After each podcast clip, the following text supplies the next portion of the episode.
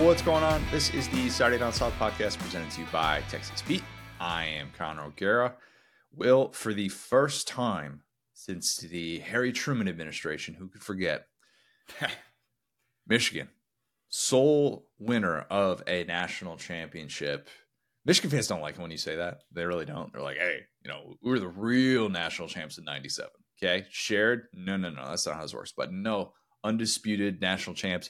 Michigan is a game that, man, I thought was going to be really, really good at the end, and that it just wasn't. We're going to dig into to all of it, but there was an expectation that Michigan would just find a way, and that's exactly what they did. And, man, I, I did not think coming into this season, coming into this decade, really, that Michigan would be standing alone atop the college football world, but here they are. Yeah, I think nineteen was it nineteen forty-eight? The Harry Truman administration is, I think, the longest we've ever gone back. If not like one of the really jokey ones, it's like nineteen oh two. Yeah. Um, yes, now I am become Jim Harbaugh, destroyer of worlds. Look, I think that we have to always reference the presidential administrations on this podcast. I can't promise you that we're going to be able to just name it off the top of our heads, and that's going to be, be consistently be a strength. I'm always going to do my best. I take pride in that. I truly do. But if we can provide context with presidential administrations, we're we're definitely going to do that. Plan for today: no interview. We're treating this like a recap pod. That's essentially what it is. We're talking national championship, and then way too early top ten for twenty twenty-four, which is always fun. Everybody has those out before the national championship even kicks off. Uh, I think we're doing two different ones. I'm doing uh, top ten. You'll see this top ten on S D S as well. And then Matt Hayes is doing uh, his own. I think he's doing his own full top twenty-five later in the week. So if you don't see your team in the top ten, yell at me and then just hope that Matt has it in his top twenty-five. Um, but yeah, Michigan did it. Well, Michigan did it. This game, in my opinion, was closer than what that three touchdown spread or not three touchdown spread. The three touchdown margin would probably suggest if you didn't really tune into this game and you just looked at the numbers at the end. You saw Michigan over three hundred rushing yards. You saw they won this game by three touchdowns. You said, ah, Michigan, they just bullied them. This was not even close. I do think that Michigan deserved to win this game, but there was a huge sequence in the fourth quarter of a one touchdown game when Washington had basically just weathered the storm after Michigan had more forty-yard runs in the first quarter than Washington had allowed in the entire season. I, I thought, look, this is shaping up to be a blowout. Hopefully it's not sixty-five to seven, but Washington had a chance to make this a true down-to-the-wire game when they were they were possessing the ball in the fourth quarter with a chance to tie it. Penix finally hit Odunze downfield after they just were not on the same page all night, and yeah. Especially that fourth down play earlier that everybody's going to be talking about for a while, where Penix looked like he was expecting Odunze to take the route away from the safety over the top, and he wanted him to be able to cut it back to the sideline, and Odunze just wasn't on that that same level with his quarterback, got his feet kind of tangled up, and that play did not end up going Washington's way on fourth down. But eleven minutes left of a twenty to thirteen game. It looks like Odunze catches this thirty-two-yard pass to get into Michigan territory. And instead, you see Penix, and instead of showing a quarterback celebrating, maybe breathing a little bit of a sigh of relief, Penix doesn't even move because he knows that they've called holding on the Washington right tackle. Pretty borderline call, in my opinion. Mm-hmm. Even Herbstreit, who was excellent on the call when he wasn't, you know, jet-setting to call an N F L game and showing us about the millions of miles that he's traveled, Uh, he was awesome on the call. He was really, really good. He didn't think that there was anything on replay that he could point to and definitively say was a hold. They bring in the rules expert, Matt Austin. Um, but they they call it. They call a hold on this on the right tackle on that play. And instead of first and ten at the Michigan thirty-five, Washington has second and twenty from its own twenty-three. As Fowler mentioned, a forty-two-yard swing on that play. Huge, mm-hmm. huge play in a twenty to thirteen game in the fourth quarter of a national championship. Washington punts. Michigan takes over. McCarthy was en route to a Greg McElroy, Texas line for a national championship quarterback. I mean, well, it, something we almost thought we'd never see again. We joked about how things used to be different. This is a pretty classic two thousand, you know, mid two thousands like random quarterbacks that line in a in a going away national championship win. Did not think that we would ever get to that place where I'm like, wait a minute, he's got three completions this late into the game. It, it just wasn't there. And he, like, his big plays were with his legs to to that yep. point. Um, but yeah, it was, it was, it was, I mean, that, that told you kind of this, that this identity of this Michigan team and what they were, they were trying to do and what they did successfully. Um, but yeah, on that very, very first play of the next drive after Michigan takes over, leading by a touchdown, McCarthy hits Colston Loveland for the forty-one yard gain to get to the Washington thirty, but replay showed a much more egregious holding call on the Michigan right tackle that went uncalled in that spot. I thought I saw it in real time, and then they showed the replay, and it was pretty clear that it was holding and it was missed, mm-hmm. and it was not called. I clipped it and tweeted it. Michigan fans had totally rational reactions to that. As um, always, as yeah. they're known to do. Yeah. They were putting on a third piece of championship gear. They were sitting there with two pieces of gear. They were putting on the third, angrily typing at you. It was a perfect night for them, really. Well, by that point, they might have had their fourth piece of gear on. I mean, they were just setting all sorts of records. They're like, don't I think I have a Michigan wristband somewhere in my dresser?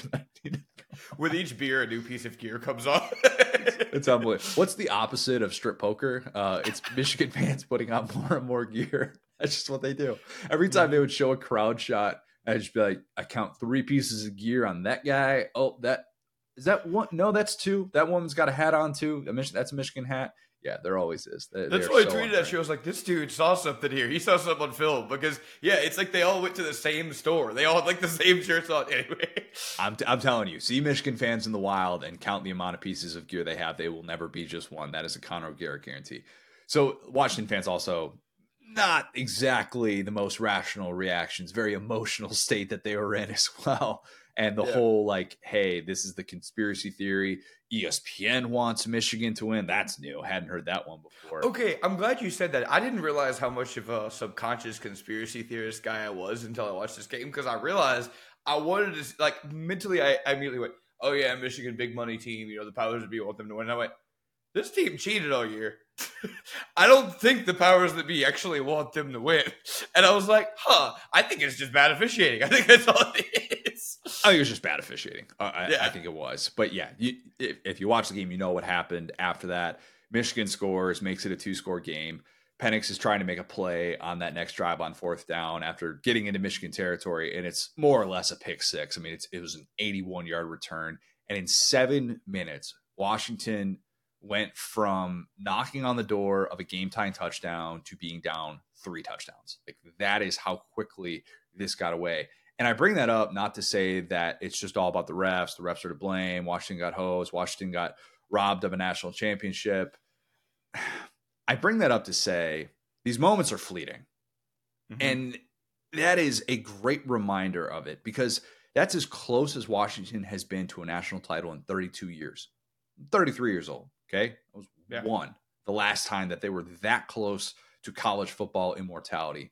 And boom, just like that, you're watching your legend, Michael Penix Junior, walk off the field holding his ribs, knowing that that guy left everything out there. He left some throws out there, no doubt about mm-hmm. it, but blood, sweat, tears. I mean, he he left it all out there, the toughness that, that he showed just to be able to stay in that game when you knew he was hurting.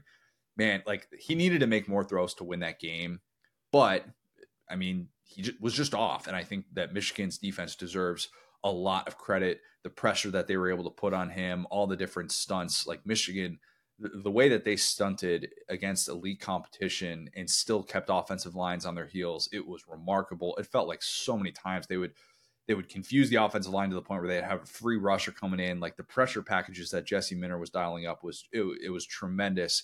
And that was, in my opinion, a huge, huge factor in that game.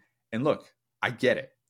Many listening to this, many who watched that game last night, you're not going to want to credit Michigan at all for this. You will never credit Michigan for winning this national championship. And I, I'm not saying that I blame you for having that stance and feeling like, wow, Michigan cheated. They got to this point. We shouldn't celebrate that. We should instead question it and question where the sport is as a whole, that they were allowed to play in this game. I get that standpoint.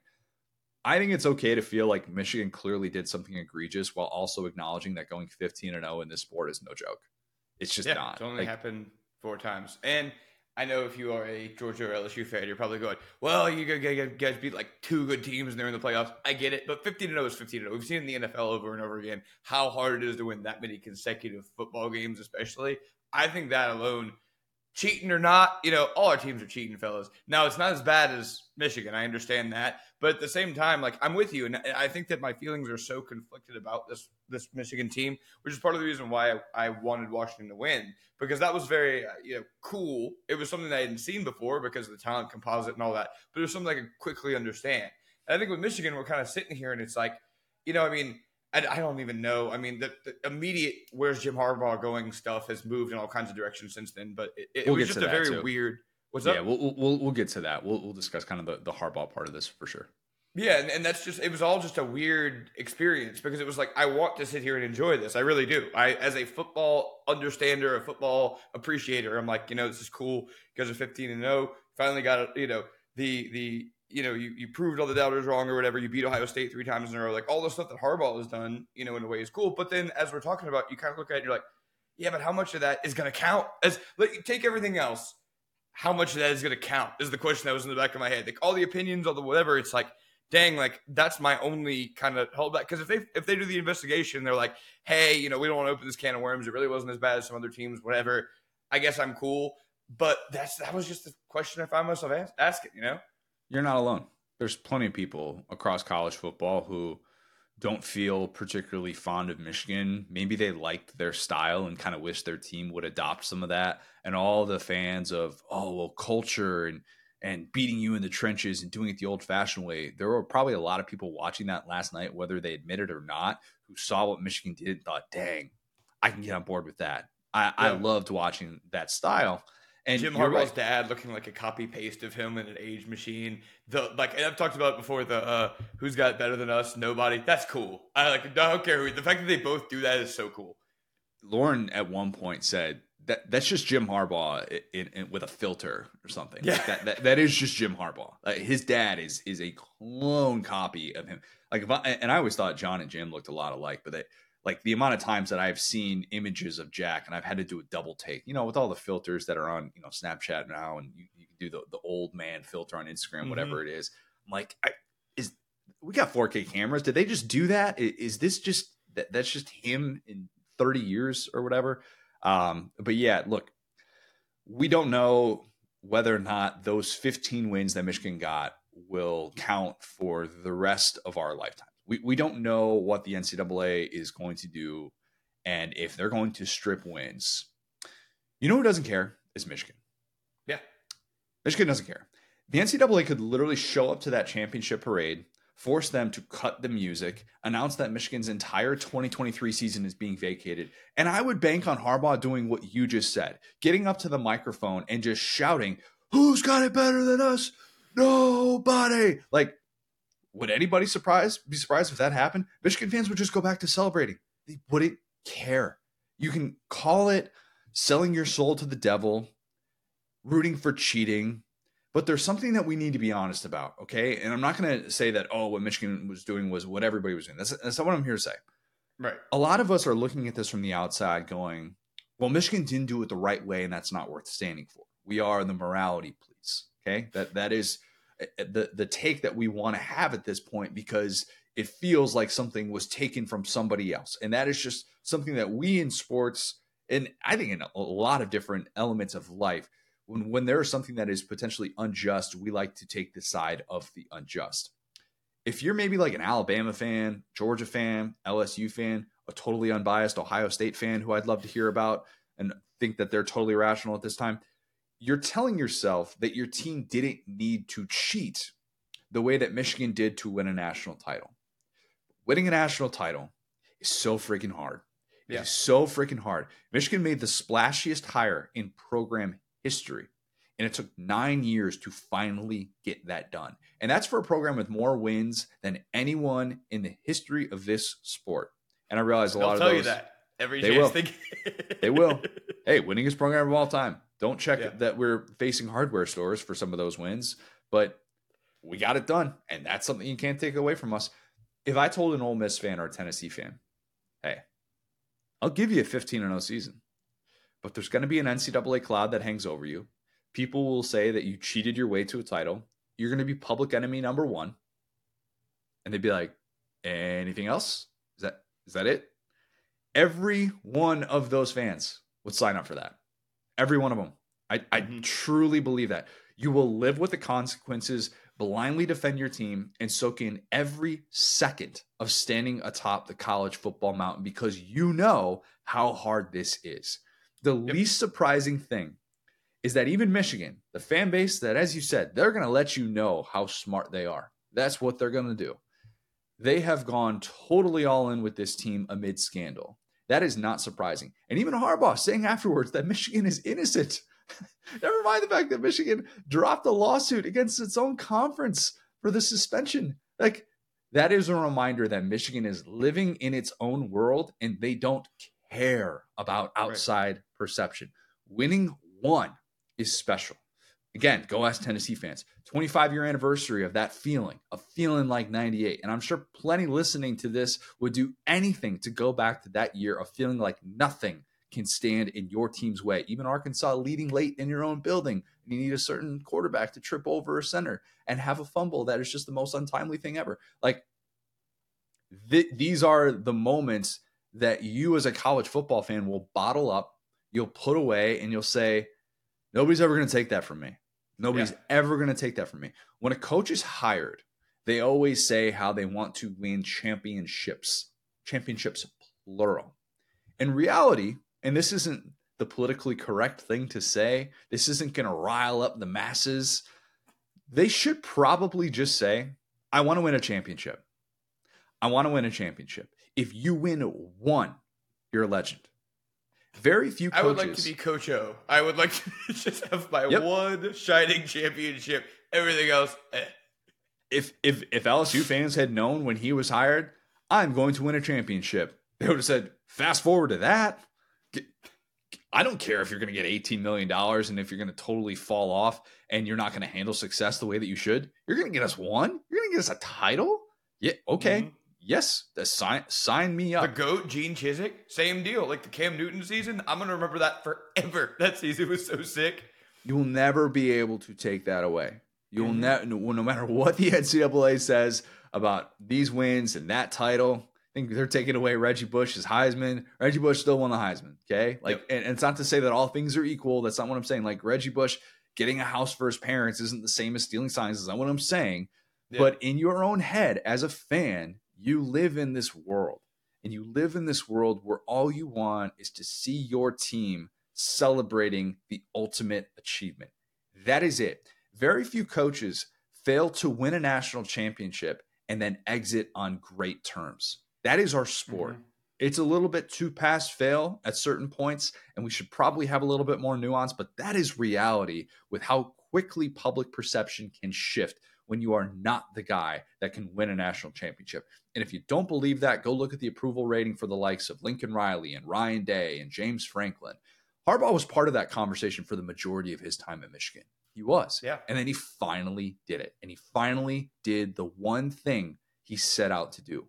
When Harbaugh was hired, his tenure was always going to be defined by winning a championship. It wasn't going to be defined by just his record against Ohio State, which is still just three and five. It's actually more like two and five, but he gets credited for the win this year, even though he was suspended for it. That's a little bit messed up.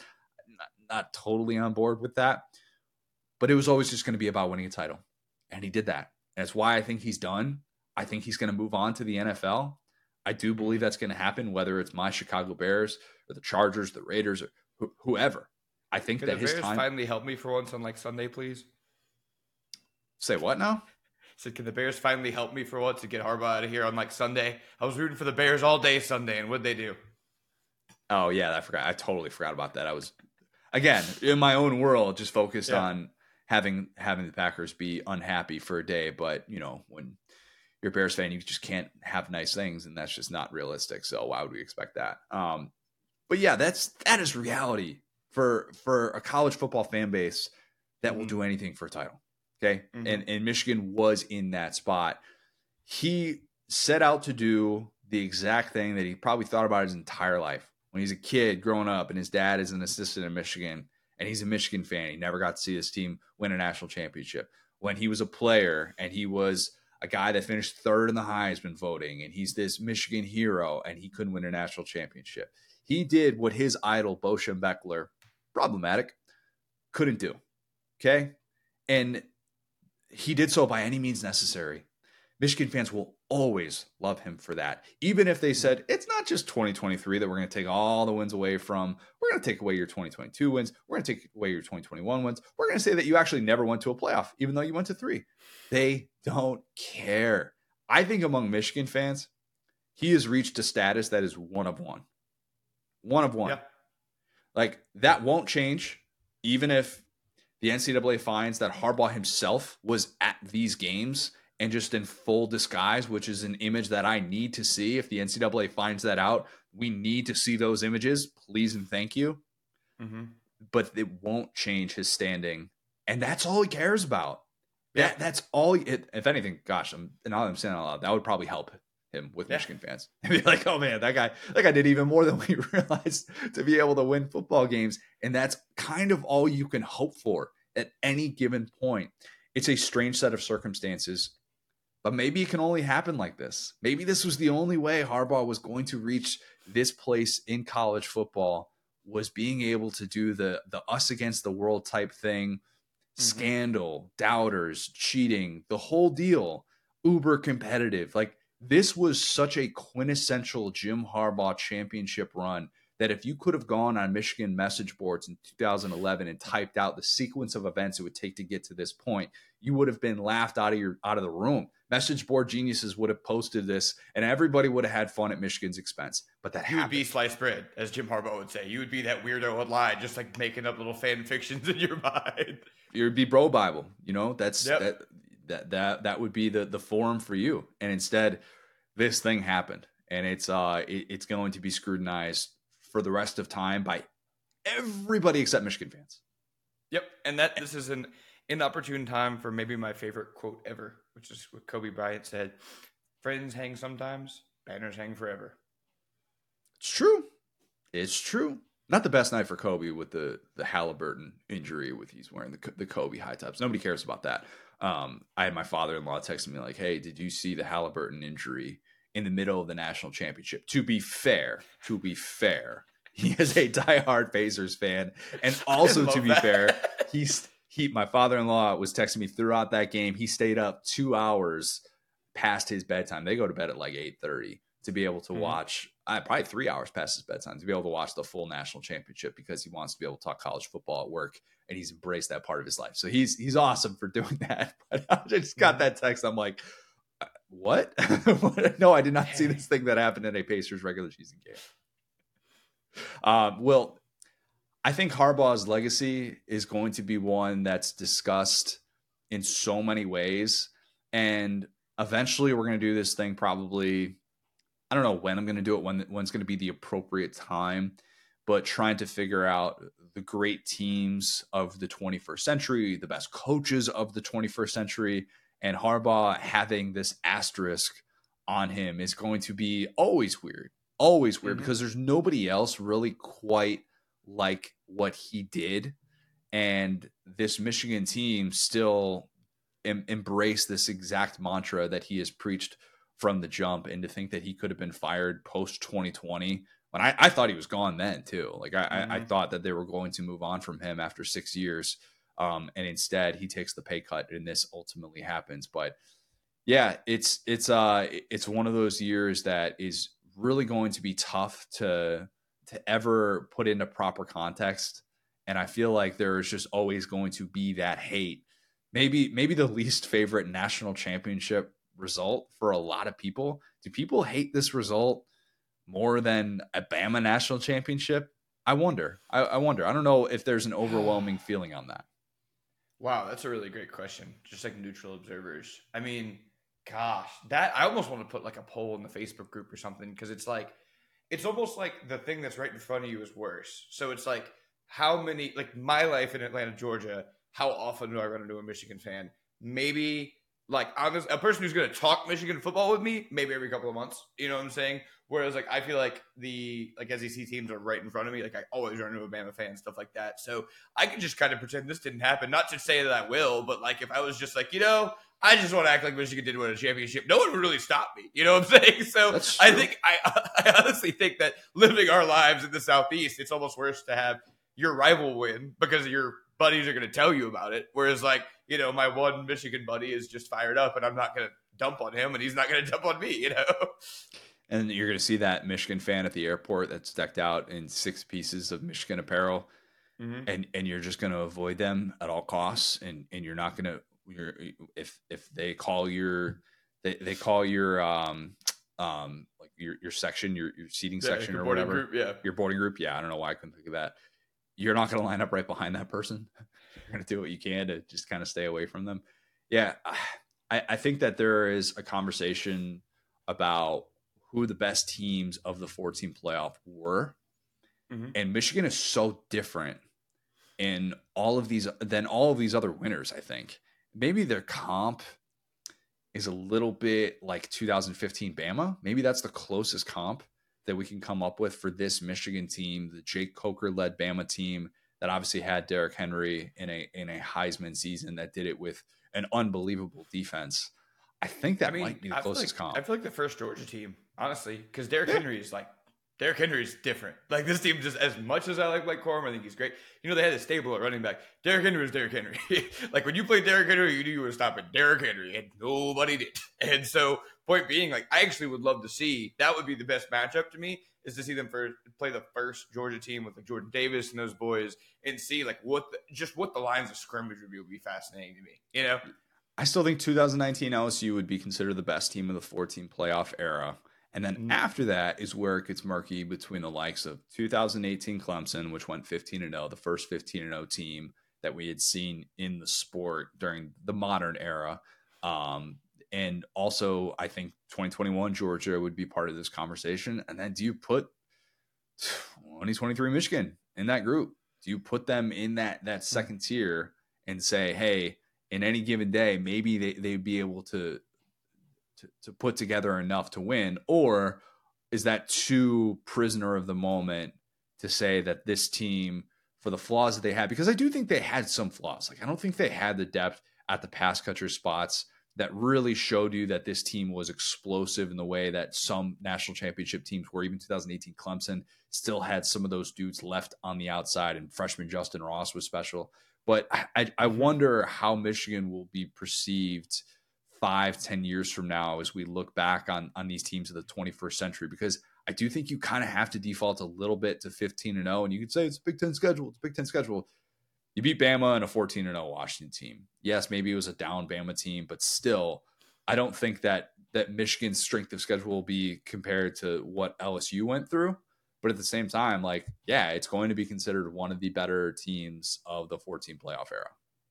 Well, I would say it like this. It's that, okay, if you are a, like if you're a Bama fan, you're going to say that even in twenty twenty, the teams that you played were, had more talent, had more stars, had more stuff. I'm not going to get into my opinions of twenty twenty again. You guys have heard it. You don't want to hear it again. But, twenty, you're right though. Like twenty twenty is, it's, it's so hard to, to legitimately like value strength of schedule when depth was such a question. And that's not my way of taking a championship away from Bama. If anything, it adds mm-hmm. more credit to what they did that year by running the table and being as dominant as they were. But it's almost so hard to quantify as it relates to, to these other seasons with what Bama did that year. So it's, yeah. I, I, I feel like I'm leaving them out, even though they were unbelievably dominant, but it's, it's, it feels like it should be kind of a category of its own, like COVID season. It's not an asterisk, but it's like special set of circumstances. And I don't know if there's anything to fairly judge it against. Yeah, and I'm right there with you. And the, the thing about that is that I feel like Bama fans are unified that that is their best team, and that's even why I'm using that as an example. But you could even talk about, you know, the teams that like team that beat Watson. You know what I'm saying? Like, so any team, you know, if you're see, Georgia's tough because they did play T C U too, but like th- that's the other one that's like a little bit of like a, they smoked T C U. Maybe if they played T C U close, Georgia looks better is a funny thing about that. But yeah. Point being, or like like historic, like if Kirby had like really been like, okay, we're up two scores, let me just sit on the ball here and try to let them come back and then scorch them, we might view that Georgia team as better than, oh well, T C U didn't belong there. But Kirby doesn't think that way because he he's had all these like, you know, games kind of get away from him. He's like, I'm gonna I'm gonna. be up sixty, so we don't have a chance, uh, which I understand. But point being, like, I, you know, if your team won or if you have a favorite team, you could look at the competition. And that, that was my only point is that, you know, if you are, I'm, I'm just going to take twenty nineteen L S U because that's the team I obviously watch the most, like all the ranked wins. And then you get to the playoff and you play Jalen Hurts and then you play Trevor Lawrence, two N F L, you know, M V P level quarterbacks. And I think that that would be the only knock on Michigan is like, you know, the, this is not the Bama team of, Your that was scaring everyone. You know, they had almost lost four or five games. There's Jalen Milroe. The offensive line couldn't snap the ball. You know, it wasn't like, and Michigan still had miscues. And I actually didn't even really talk about the game. Let me like get into that really quick. Is that is that cool? Yeah, sure. I mean, is is like is there I, other than the obvious of like, hey, Michigan imposed its will by by having over three hundred rushing yards in this game and the things that they did defensively, like. What what what stood out to you that, that you feel like is is noteworthy that we should be remembering and, and talking about instead of just whether or not this this title will be vacated? Yeah, I, I kind of almost want to zag on that. Like that was my take um, while I was watching the game, which is that, you know, Michigan had a chance early to make this a blowout and and do all that. And it felt like for the whole, it was like a donut game. I always joke about that. Like the first quarter, Michigan was awesome. The fourth quarter, they were awesome. In the middle, they struggled. And I think part of that was both teams looked like they kind of like almost not had the yips because that's like more systemic, but it was like they just didn't, they were just kind of miscuing. And it felt like, like, so the takeaway that's always going to happen from a game like this, especially when the final score is what it is, is everybody going, yeah, these teams out west, you know, they get pushed around, da da da da. And I'm sitting here thinking, okay, but Bama got pushed around just as bad, if not worse. And their offensive linemen are like five stars, three hundred sixty pounds, six, seven guys, like the whole like, out west teams don't have size. I don't think this is the game for that because we had just seen the team with size, the team that was the, one of the biggest teams in the country, get equally dominated when it mattered, and especially as the game got away. Um, but like I'll say this, like I honestly just think it comes down to miscues. I just don't think Penix played well. I it, as tough as that sounds, yeah. I think that the rush was in his face. I get it, you know what I'm saying. But that was honestly something that Milroe did way way better than him. As as tough as that sounds, to be like, okay, Milroe was like, let me get something out of this play. Like, yeah, the guys are in my face. I'm going to get a three-yard rush. I'm going to live to die another day. I'm going to try to get a pass off. Like, in almost every big moment, it felt like Penix and Odunze, one of them was going to screw up. And, like, I, that sounds mean, but it's like, you know, the times that Penix was on time, Odunze made a mistake. The times that, like, Odunze was on time, the throw was high. Like, there was just so many throws that were – and, like, you know, you could say, okay, well, that's because the pass starts because X, Y, and Z. But we just saw that same pass rush be just as effective, if not a little bit more against Alabama. We saw Milroe not get his rattled. He wasn't, he didn't win, right? But and he didn't play well. I'm not going to say Milroe was like this hero of this game, but he wasn't out there just straight missing wide open dudes. And that was what was happening by kind of the third and fourth quarter. And, you know, to come out and throw a pick, you know, like you had that tweet that was so good about this game that was like, yeah, Michigan had, you know, two hundred plus yards in the first quarter. And, Uh, Washington has a chance to come out and tie it at half, like coming coming out coming of halftime half. with the yeah. ball to tie the game. And I saw that tweet and I was like, okay, feel good if you're the Huskies. Da-da-da. They come out and immediately turn the ball over. Yep. And again, you could say, oh my gosh, the rush was his face. What could he do? Threw to a guy who was double covered. When there was a guy who, like, that guy was never going to make that play. You got to throw the ball away. You got to find a way to just not throw it to a double covered guy in that spot. And that was something that Milroe did a little bit better. And like I said, I'm not the biggest Milroe guy, so I have to then say, if I picked Washington because I thought Michael Penix was going to have a statement game and elevate his team over McCarthy, who didn't have a great game, it, this win was there for Washington. Like the takeaway in for the ages is going to be Michigan was unstoppable. They pushed Washington around. Washington didn't have the size. And I saw a game that like Washington had chance after chance after chance after chance to win. And their guys weren't on the same page. And on the other side of it, Michigan's early touchdowns, a lot of it was, and we talk about the whole whatever, a lot of it was second chance. A lot of it was a guy gets stopped, bounces back, runs around. Huge hole. Like, yep, yep. Those backs were so good at after contact. And so, like I said, I think the the take of, well, they were just getting these wide open holes. This is easy. No, like the the the points that put them ahead were hard-fought points that most running backs would go down, but they had skill. They were making individual plays. So I, I think that's just like more of a nuanced, like, look at, and it doesn't matter because it, the end result yeah. is what it is. But I think it's interesting. I think it's interesting that, because I really, really, really do think that Washington, Michael Penix, all of them had a chance to win this game. I think they, they, it's weird. I felt like they were prepared, but they didn't execute, you know? I, I agree. I, look, I, I don't think that Ryan Grubb would, would tweak the, the game plan that much and exactly and say like, hey, should you have run the football more? Like you saw Dylan Johnson early, the Mississippi State so transfer. Like that guy was not at one hundred percent. Herbie was saying, yeah, he looks like he's at about seventy. You can tell when he's kind of cutting to his left. He just doesn't have that same burst. And so you turn into a one-dimensional offense even more than usual, even though you're bottom ten of the country in rushing yeah. attempts per game.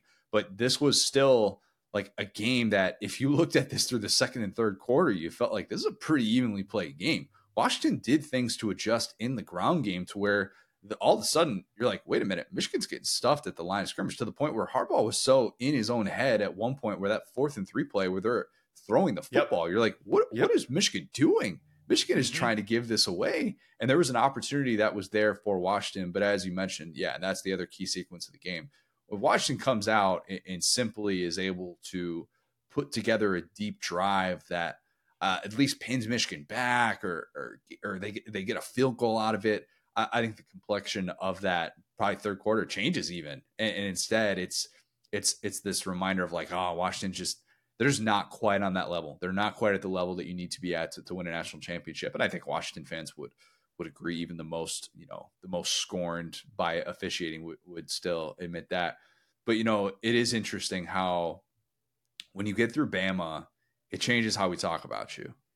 There's only one team mm-hmm. in the playoff era that won a national championship without having to get through Bama, and it was twenty twenty-two. That, it was twenty twenty-two Georgia. Everybody else, it was either Bama or you got through Bama, and so yep. that that is always going to be like this barometer for everyone else. And so we say like, oh well, if you're if your defensive line dominated against Bama, then surely you will dominate against Washington as well. Like ignoring the fact that Bama up front was inconsistent this year. And that was a Joe Moore award-winning offensive line that Washington had. And that felt fraudulent. I will say that. I would have I, just rather give that to Michigan because neither playoff game, they couldn't run the ball. It wasn't like Penix was back there chilling. You know, I wouldn't even give it to Oregon. I think Oregon had, if you look at their rushing attack and their passing attack, they disagree. were holding dudes like, what's up? I disagree. I like here's here's the tough was thing. The best offensive line in football. I uh, yes, they, Penix had been sacked eleven times all season before that game, and their rushing mm-hmm. efficiency was actually better than what the the overall number would suggest. And for that group to be as aware of who their quarterback was, and it was something that Cole brought up on the last pod, was that yeah, they didn't necessarily bully you and run the football in the same way that that Michigan did. But at the same time, like I think Michigan's offensive line had moments down the stretch of the regular season where like you look at some of the some of the games where McCarthy was taking like three, four sacks. That mm-hmm. was not a flawless unit. Like it really wasn't. They couldn't get Donovan Edwards going in the way that they thought they were going to. The efficiency with Blake Corum, like, yeah, he gets into the end zone all the time. But there were moments where like it just wasn't necessarily there. And they were there mm-hmm. winning these games, controlling these games in part because of their defense and also because they didn't turn the football over. But I had no problem with Washington winning the Joe Moore Award as the best offensive line in college football for the job that they did with uh, an offense that you knew that they were going to want to throw the ball forty, forty-five times in a game. And the fact that they were still able to do that so successfully with their quarterback, knowing his injury history and knowing that you want to keep that guy upright. I have no problem with that. You know what I have a problem with? And we, it was, this was a topic of discussion in this game as well. Just the, the hindsight with handing out awards and yep. and handing out playoff berths. Miss me with all that. Yep. If you watched the Sugar Bowl and thought to yourself, ah, we messed up the Heisman. We should have accounted for this. We should have given Michael Penix the Heisman based on how he played against Texas. That take sucks. Take sucks. I'm sorry. Like, if you want to say that we should award the Heisman Trophy after the national championship, then we're just going to have a national championship M V P and it's going to be the Heisman Trophy. That's how this is going to work. Okay. Yep. That that is how this is going to work. And if that, if you're okay with that, that know that that's what you're signing up for. And you will sign up for even more skewed takes on, on the most coveted award in college football. And nobody will have a chance to win that award if they don't make the national championship. So remember that. And mm-hmm. doing this thing where we try and say like, oh, the selection committee getting up there talking about, oh, well, we we we got the field right because it was this competitive oh, I game. That. I don't like that either. I don't like yeah. that either. That we, your job is not to predict results. Your job is not to predict results. That is not what the selection committee is supposed to do. That is not what they have signed up to do in the previous nine years of this system. And the this notion that like, oh, let's use these results to try and say that this team deserved to be in. And I missed this on the last pod, but when Florida State players came out and they were tweeting after Alabama lost to Michigan, man, missed me with mentality. that. Mm, that's loser that's, mentality. Florida State, I've stuck uh, up for you. I stuck up for you. Yeah, I, I'm not sticking up for that. I'm not sticking up for that, especially when sixty-three to three happened. Okay, so yeah. and that wasn't your team. I get it. That wasn't your team. But using this like th- this hindsight is twenty twenty thing to justify things that have happened with new information sucks. I hate that people want to do that in college football because it's such a reactionary take that we need to get away from. And I hope we can yeah. get away from it. Yeah. I mean, F S U fans, I saw that a little bit from Georgia fans. I'm not the guy that's like always looking for Georgia fans to be upset. Like I get it, but it's like, you know, if you, It's it's funny because it's kind of a troll in a way, right? Because if you're a Georgia fan, you can just be like, "Wow, really, we, we, the favorite on the neutral field thing." Like, I saw an A I graphic of a big Georgia bulldog like pushing these two teams down. And I'm like, "Bro, cool. Come on, man!" Like, and it's it's funny because we've almost seen like Alabama fans do that in the early two thousands or the early uh, twenty tens, where it's like, "Well, this championship doesn't have Bama; it doesn't count." And so I get that like you want to do that as a Georgia fan because you're a defending champion, but at the same time, it's like, "Bro, like y'all had a chance to be here." Like F S U didn't even have a chance. I get them being mad, but it's like Georgia, Georgia was in this. Like, yeah, uh, that that whole like using it to justify my take that I felt good about originally, or even walking back a take originally, it just it doesn't yeah. make sense. It doesn't make sense. Um, any other thoughts about this before we do what everybody came here to listen to, talk about the way too early top ten for twenty twenty-four? No, I am all good. I, I think I will just put a bow on it like this. I think that we said that this would be a really chaotic season. And I think that as we got into kind of November, you know what I'm saying? We're like, ah, I don't know. Maybe it's going to be Bama, Georgia. Maybe it's going to be da-da-da. And then you look at it, you're like, Michigan, Washington. Huh? And that's, I thought that last night. I was like, this is a fitting end. You know, and I saw this like, after the split national title in ninety-seven, they made some changes. They added the B C S. Um, and then after this one, you know, same deal. Michigan wins the title under the cover of like scandal, all this different stuff. It's really poetic end to two different eras of college football, right? Because at the end of the day, you know, we saw a decade plus of, you know, S E C dominance, all this different stuff. It extended to before the C F P is why I'm calling it that. But the, the C F P was pretty roundly dominated by the S E C. And I think it was pretty cool to, on the way out, see a Washington team that hadn't been there in so long to see these, get to know these players, know these guys. Still love Michael Penix. You know, I, I don't think that changes. It's not like that. I think he's less of a cool lad. Like, I'm less proud and fired up about what he did for that team. And then, yeah, I mean, same deal with Michigan. Like you said, regardless of how you think, you know, we're talking about the uh, the old Albert Einstein days. You know what I'm saying? We're talking about the, the year one hundred years ago when you get a solo national title. So, yeah, I think it was cool to have some fresh blood in there. And I think that at the end of the day, you know, it's going to be a fitting, cool end of the season. Or the era, I mean. First time that a non-Ohio State Big Ten team won a big revenue national championship. And by big revenue, I mean the four big revenue sports. That is football, four men's and women's basketball. basketball. Football. Wow. I was including baseball. Yes, baseball, which Big Ten, yeah, not necessarily something that it hangs its hat on. Uh, but yes, the first time that a non-Ohio State Big Ten team won a national title in one of those four big revenue sports since Michigan State won the two thousand N C double A tournament. The Flintstones, early Tom Izzo. Yeah. Tom Izzo had a lot more hair back then. Um, Mateen Cleaves, who could forget? Mateen Cleaves, stud, absolute stud. Uh, who else? Who's the guard on that team? Um, was it Peterson? Ah, I'm blanking. Wasn't Richardson. Wasn't Jason Richardson. Was it? I don't think so. I don't remember. I was six, so I got that for you. Yeah, yeah, you don't remember that. All right, let's talk way too early top ten for twenty twenty-four. Um, these rankings are final. I will have the same exact ranking when I do my way too early top twenty-five in August. These are locked in, etched in stone. I'll get them tattooed to my left calf. Um, you know how this works. No, obviously these will change. But as of right now, as we sit here and breathe on January ninth, twenty twenty-four, this is my way too early top ten. Let's start with ten. Arizona.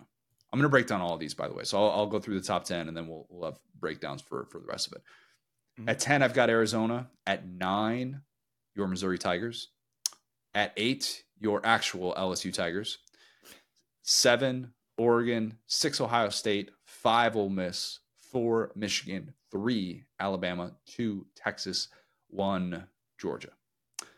So some takeaways. And you know what? Um, anything initially that, that stands out to you before before I kind of run through each part of this? Um, this is gonna sound real stupid. You shouldn't ask me that. So I'm gonna be real.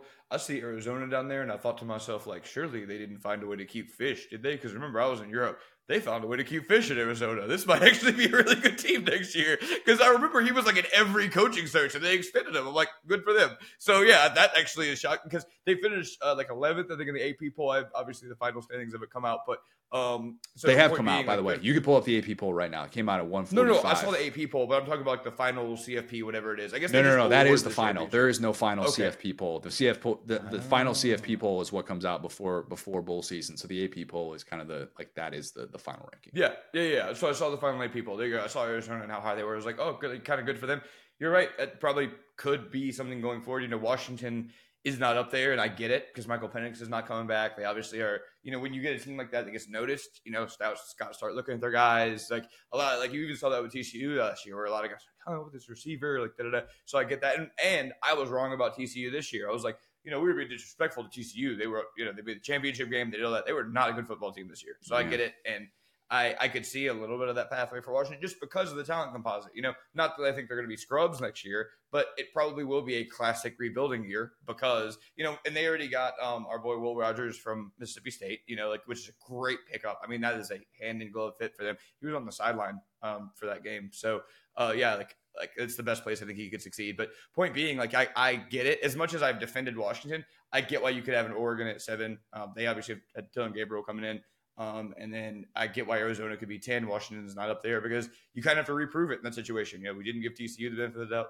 Why you, why you looking at me like that? I'm looking at you like that because I had definitely factored the Will Rogers thing into why I didn't have Washington in the top ten. Yeah. Is that bad? Uh, I think it's a great fit for him. Would you yeah. like that? I think that's the best place he could go to succeed. Yeah. Yeah. It, it's a good bridge the gap quarterback. They have a guy that is that reclassified for uh, twenty twenty-three. So he's going to be a redshirt freshman next year, but he would technically like his, he's, I think he's still seventeen right now. And so they're, they're hoping that Rogers is going to bridge the gap. Um, and, and he's like their, their blue chip guy, not, not Sam Heward, by the way, he's Cal Poly, um, but different yeah. blue chip quarterback recruit that they signed. So that's kind of the, the, the vision for the Washington quarterback situation. Um, but yeah, we, we still got to find out a bunch about, you know, N F L draft decisions. They're going to lose a ton of pieces from that passing game. We know that Penix is out of eligibility. Odunze, I'm guessing, is going to be gone. I right. think, I think Braylon Trice is going to be gone. I think he's going to be gone as well on the defensive line. Uh, but yeah, there's a lot of th- a lot of questions that, that we have about Washington, despite the fact that obviously I love Kalen DeBoer, big, big fan of, of, of what he's done, but yeah, having Arizona in that ten spot, big Noah Fafita guy. I'll take Noah Fafita over Will Rogers. If, sorry, like that's yeah. Maybe Mississippi State fans won't like that, but the team that Arizona was down the stretch, um, won seven in a row to end the season. Five of those were against A P top twenty-five teams at the time of the matchup. You know who won seven in a row last season to end the year and won the Alamo Bowl? Who? Washington. So just saying, go. just saying. Really, it's it's really nice that they had what every like power five team that kind of blows up that isn't necessarily one of these traditional powers, like they avoided the the mass exodus of guys using that as an opportunity to get to a bigger program. I think yeah. they only had one transfer that's committed to a power five program so far, and they're they're going to return a, a lot of pieces from that group. Uh, Jed Fish getting Arizona to ten wins with a program that ranks forty-third in the country and in, in the the talent composite. Really impressive. We don't factor scheduling into rankings. That's not what we do, but I am excited to see that transition to the Big twelve. So I'm not sitting here saying that, oh, because of their Big twelve schedule, that's why they're higher in this ranking. We don't do things like that, but I do find myself being like, yes, Arizona will be part of that playoff conversation. And I love, I just love me some Noah Fafita. I just want to bet on that guy. And they were one of the ten best teams in the country down the stretch. You can't tell me otherwise. Oh my gosh, man. Here's the other thing. Oof, that is sad. I just went, oh, yeah, three Pac twelve teams, so I get it. Washington's the third one. No, they're not. No, they're mm-hmm. not. They're a Big ten no. team. Arizona's a Big twelve team. These teams have nothing in common anymore. That's so, ah, that's sad. That's the first time that's ever actually just hit me where I'm like, okay, wait, there was the third one. There is no third one. They're all different. Yeah, that's so by that, I have Arizona as my top ranked Big twelve team. Right. And the rest, the top nine is all Big ten or S E C, which yeah. that's kind of what the final, that's what the, the the final playoff rankings reflected as well. With like Florida State is the only team that not part of one of those two conferences in the top twelve, I believe that was the case. If I'm not, mm-hmm. if I'm not mistaken, like, and that's include that's saying like Texas and Oklahoma, future S E C teams, Oregon, Washington, future Big Ten teams. So like it's it's counting it in that department. But like the only and F S U team that isn't going. F S U's got more gripes with the A C C than Michigan does the big does with the Big Ten right now. Because at least Michigan just won a championship. F S U is furious at the A C C that they yeah. get included. So we'll see what happens there. Michigan dropped the lawsuit. F S U still has the lawsuit. Very different. They're, yes, they're fighting with Congress people. yeah, totally, yeah, different circumstances. So yeah. Mizzou at nine, L S U at eight. Did I flip these teams based on the Blake Baker move? Yes. Yes, I did. Yes, I definitely did. Um, that's official, by the way. How funny this sport is. Two years ago, Brian Kelly obviously doesn't retain Blake Baker from that staff.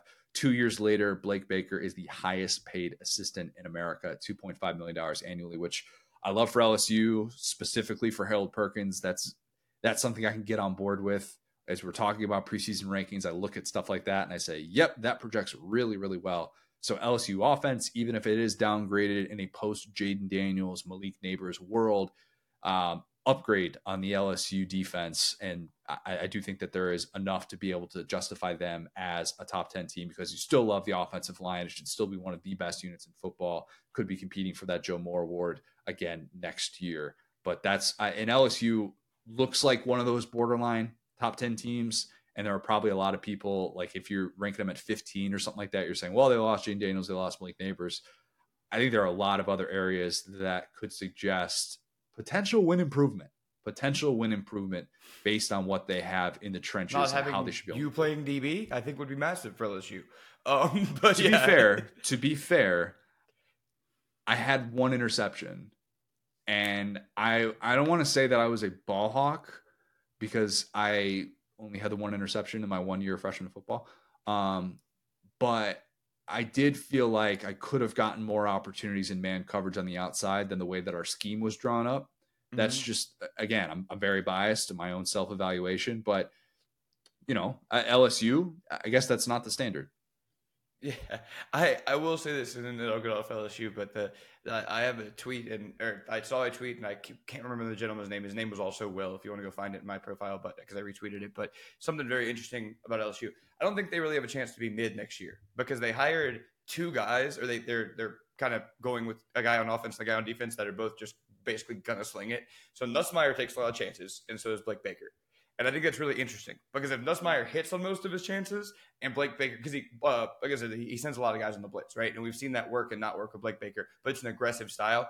Both sides of those are going to be very aggressive. So this is a team that could be just not any good because both of them don't pay off or whatever. Or it could be a team that is like blowing some teams out because they start to hit on some of those things and they start to snowball. So I think it's going to be interesting. And yeah, I think Mizzou has done enough. Like we talked about with the culture, with Luther Burden.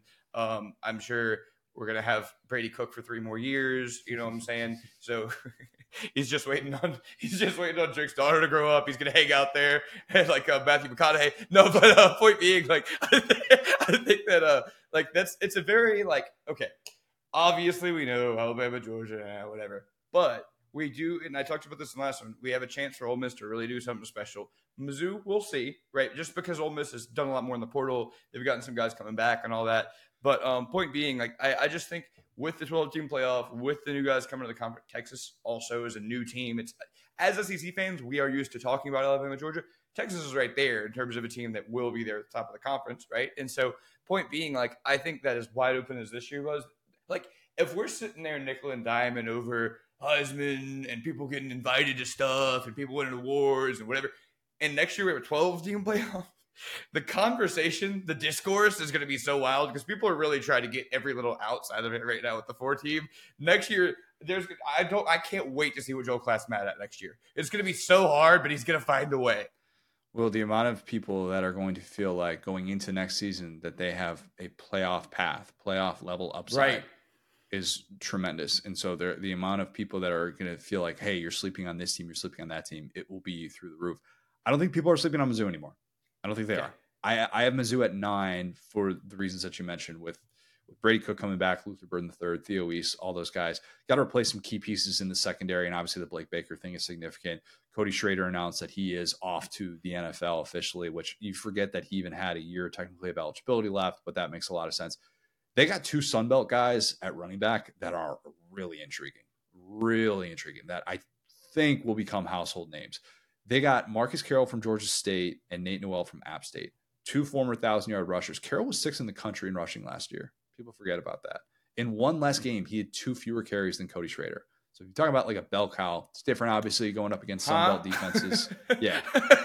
Crazy. In twenty twenty-four, yeah, that's that's that's something right there. Yeah. So I I, I don't think Mizzou is a one-year wonder. I, I do think that they deserve to start off with that kind of love with the pieces that they will that they are expected to return. I still think that they're going to probably have some other moves that they'll make in the portal. Um, okay.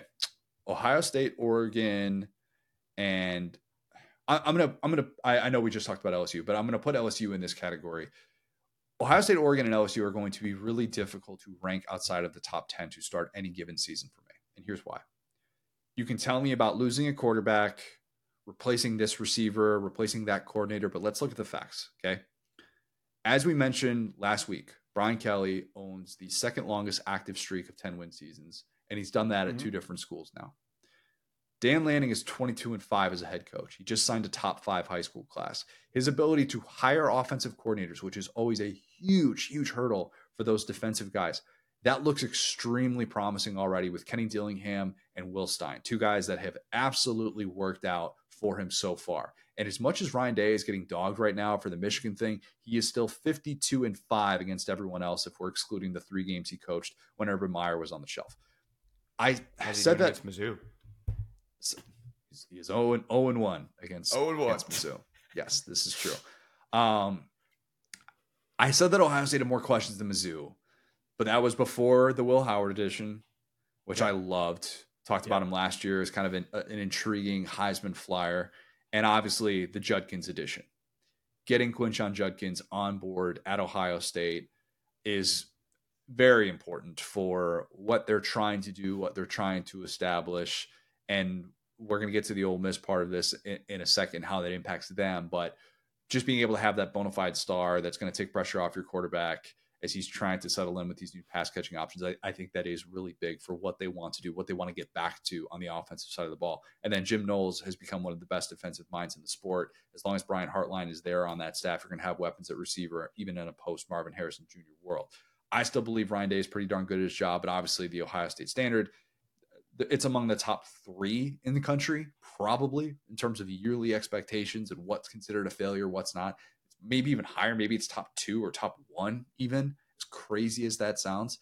By the way, I learned a, uh, an interesting uh, story talking to Michael Penix's high school coach last week about Ryan Day and about Urban, like in two thousand, uh, twenty seventeen, when Ryan Day is the O C at Ohio State and Penix has his offer pulled from Tennessee at the eleventh hour, even though Phil Fulmer calls up all these Tennessee recruits. He's like, your scholarship is going to be honored, blah, blah, blah.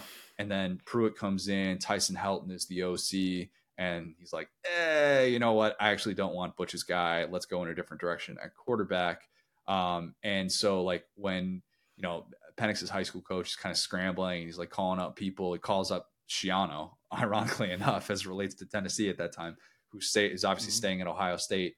And, uh, and Schiano talks Ryan Day into, like, coming down and giving Penix a look because – Ohio State was assuming, I think, at that time that they were going to have Emory Jones flip to Florida, which ends up happening.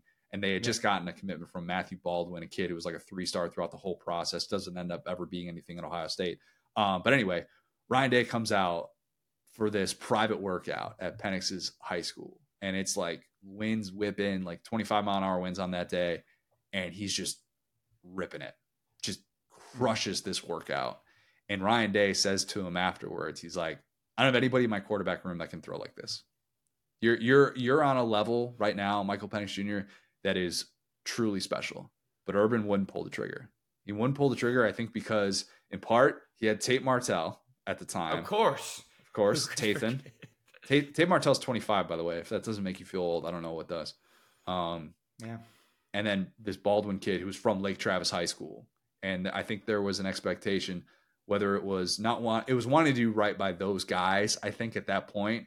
And so he never gets the Ohio. Tate Martell, a man famously of his word. I understand it. I mean, I went through all like the sliding doors thinking about it because like, I was like, man, what if that, that could have, if Penix had been there and if he had been able to like take over after Dwayne Haskins was awesome in twenty eighteen, and they felt really good about Penix. Did they not recruit Justin Fields out of like, you know, to, to get him on board to transfer? Um, just interesting sliding doors, but a fun little Penix anecdote that kind of gets lost in the shuffle of his entire career um, and everything. But I, that's my way of saying I think Ryan Ryan Day knows quarterback talent still, and I think he knows it when he sees it, even when Urban doesn't want to pull the trigger on giving a kid an offer.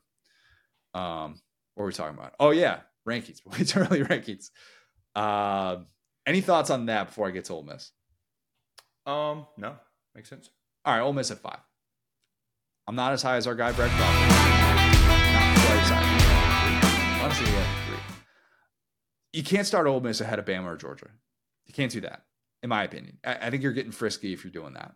If you've got them outside of your top ten, though, I think you're a hater. I'll just say it. I think you're a hater. Yeah.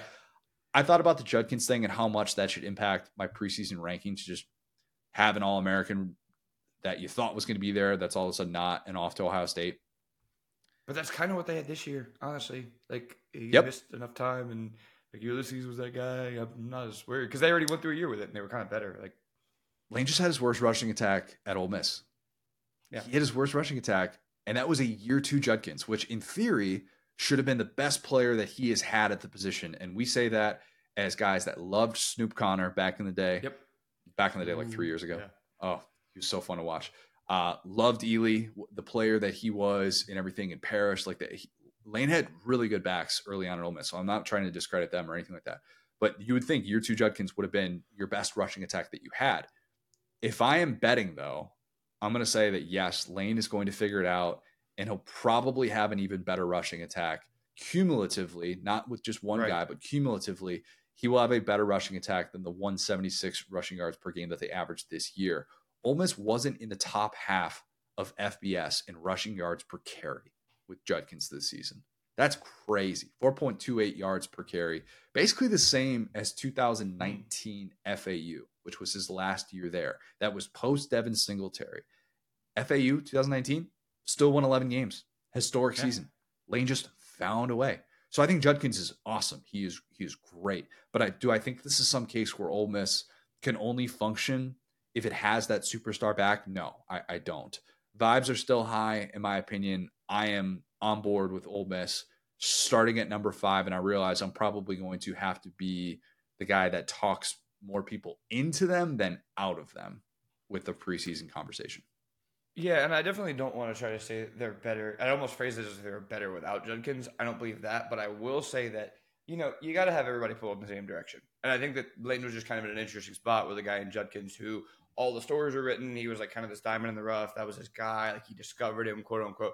And then, like I said, you know, he's getting hurt. He wasn't as effective. And so, you know, you kind of get into that weird, it was almost like the, uh, like the Herd Camara situation almost in a way where it's like, ah, like we promised this guy this stuff, but like, and we, he's a good player, but we just can't, can't, can't make it all work.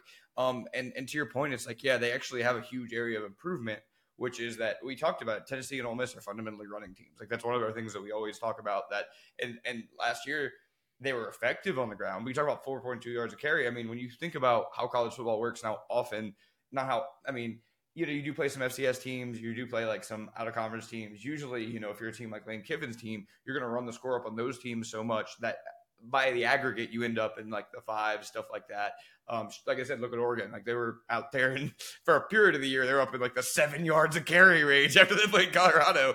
And so point being, like that's the type of stuff you kind of expect from Lane Kiffin. Um, I love the F A U comp with Singletary. I was actually going to bring them up in terms of the best backs at Lane's coach. Not really worth it because at the end of the day, the vibe is the same that they ended up being fine without him as well. Um, and that was kind of one thing that maybe guys weren't waiting on as far as A Ds, but it was like, you know, they saw them him without Singletary, and it wasn't just one player, like a Jameis Jimbo type vibe. It was like, no, this guy can actually kind of build a little bit of a program. He can kind of get some new guys in there. He can move stuff around. So in terms of the guys that are at Ole Miss, they're all bought in. You know, they're the guys from last year.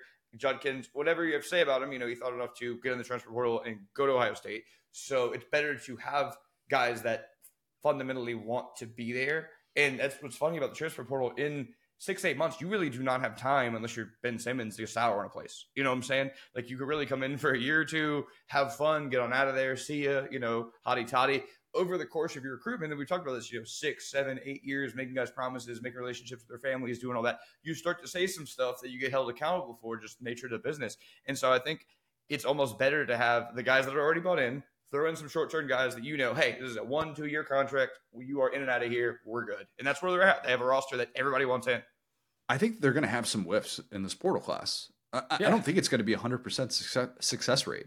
I really don't. I, I think that mm-hmm. more likely than not, you will get the, the occasional Zachary Franklin case, right? You, you'll get the guy that just doesn't work out. And, and for whatever reason, it, it just does th- that alignment isn't necessarily there. The receiver that they got from, from A and M, where, you know, you hear the, the comment where, where, where Lane is throwing Jimbo under the bus for, for him making a big time catch and not being able to line up quickly enough uh, in, in the spring game. And then, you know, soon after he's, he's kicked off the team. And like, there, there will probably be a couple of those guys, maybe a few of those guys, but they have also taken more chances to be able to elevate their team's talent level with S E C ready players that I question that a lot less.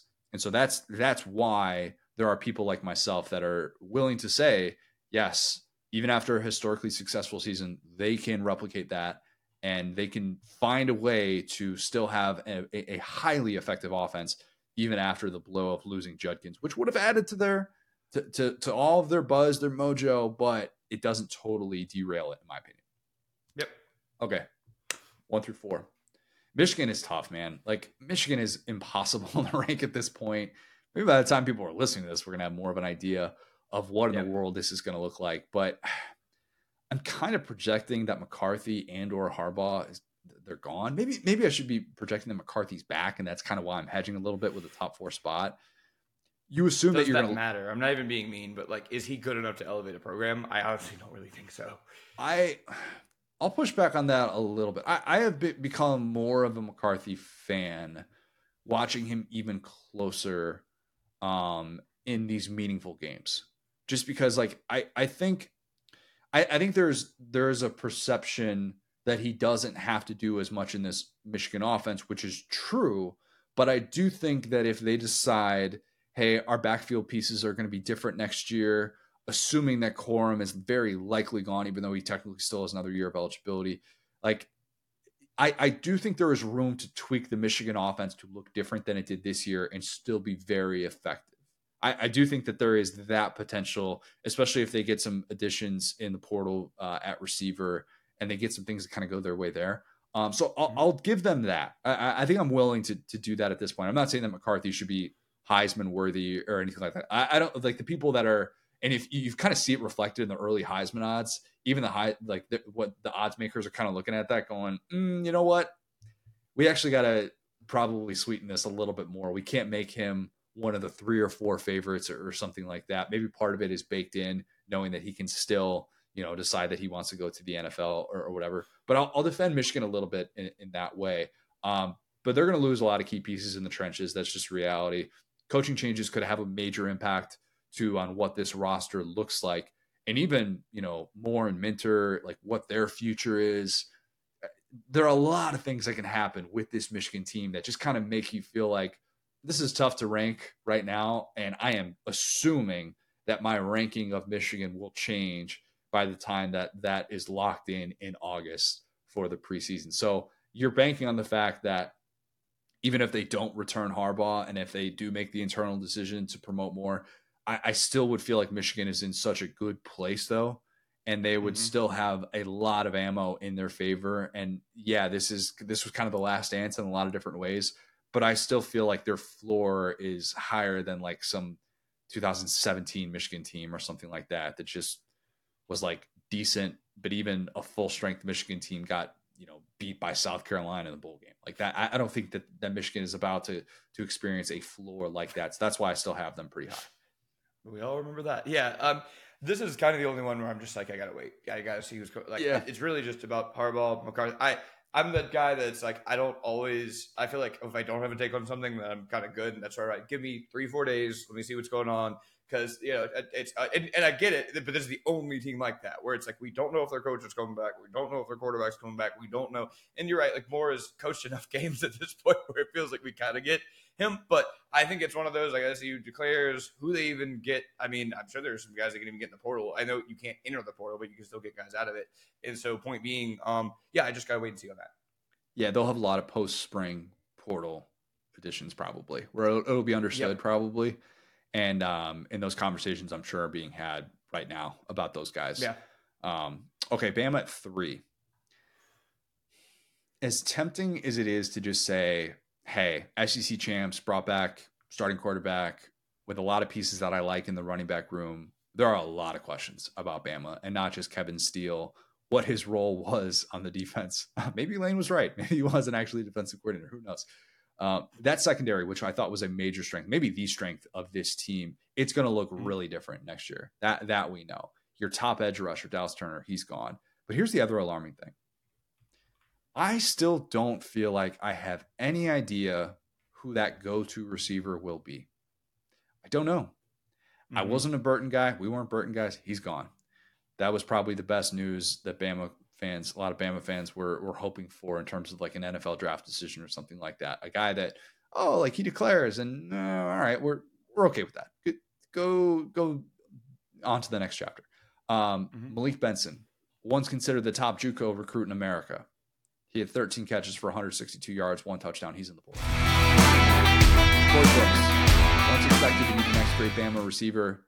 He had three catches for thirty yards, no touchdowns. He's in the portal. Just because you're an Iron Bowl hero doesn't mean you are primed for superstardom. Mm-hmm. Apply that to Isaiah Bond. Good young player. Good player. He averaged three point four catches per game. forty-eight receiving yards per game. He had one game with eighty receiving the yards. The biggest, loudest three receptions a game of all time. The boy was like John Brown. yeah. Yeah. A little bit, a little bit A D Mitchell-esque um, in some ways, which look, A D Mitchell had his, had his best season and turned out to be a really good player. Um, probably, uh, I don't want to say poor man's A D Mitchell, but you get what I'm saying. Um, so there's, there's that part of it. Kobe Prentice, another good young player entering year three, was held to one or fewer catches in ten of the thirteen games that he played in. So if you're saying he's going to be a go-to receiver, I don't think that's fair. Amari Niblack, dynamic tight end, probably going to get too much preseason love. And there are other guys that I'm going to be like kind of miffed if he ends up all S E C ahead of them. Um, I thought he was getting ready to be a stud after that really nice September that he had. But after September, zero games with more than two catches, zero games with more than forty-three receiving yards. I don't know that any of these guys can consistently separate. And that's the question that I continue to have. The good news is that Milroe is going to get all these first team reps with those guys in this offense, which he wasn't even getting all the first team reps in season, obviously, with the whole U S F situation. So still questions. One thing about Milroe, he's going to let those naysayers know. I was so confused watching that entire Reese Davis thing. I had no idea what was going on. I text you. I still don't have the, the the full explanation of what that means. And if that makes me old, then so be it. I, I'm okay well, being kind I'll of tell you, outs. You threw that to me. I was like, I don't even want to touch this yet. The actual thing is let all naysayers know, which makes a lot more sense. Like, Bobby mm-hmm. Jones went to his website, looked it all up. And it's like, it's only funny when it's let a naysayer know. Let all naysayers know makes sense. Honestly, it's a good slogan. I'm I'm just going to trust them with that, with that slogan and trust that the, the, the best intentions are there. Um, but yeah, we we still have questions about Bama. We still have questions. Still have questions of receivers. Still have questions who's going to snap the football, that elementary thing that we, we know learned. Who's not. We know who's not. It is not Seth McLaughlin, which uh, he did not make my projection, my, my rundown, my preseason ranking of Ohio State, the conversation. Uh, not part of that. Mm, not part yeah. of that. Yeah, uh, but yeah, Bama I, three. I, I will say, you know, this is one thing I forgot about until I talked to my U C F buddies the other day. Uh, you know who would be the number one receiver out there is Javon Baker. That is a guy that they just let go that they were wrong about. That guy's been awesome for U C F. And I think it's been what we're going into year since Bryce Young's first year. So I guess year now three of being like, where are these five-star receivers Alabama keeps getting? Because I don't see them. Um, and I mean, but now we're getting into the thing where the draft guys are like, you know that Jermaine Burton?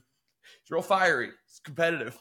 So I don't know what's going on where these guys go into this machine and they're five stars. They go to Bama and they're, uh, they, they can't get separation and then they leave and everyone thinks they're good. I don't know. But it's just, it's hard to predict. I'm not even saying that to be mean. I just have no idea. I mean, for the now, what, two years in a row, we said in the offseason both times, who's the Bama receiver is going to step up?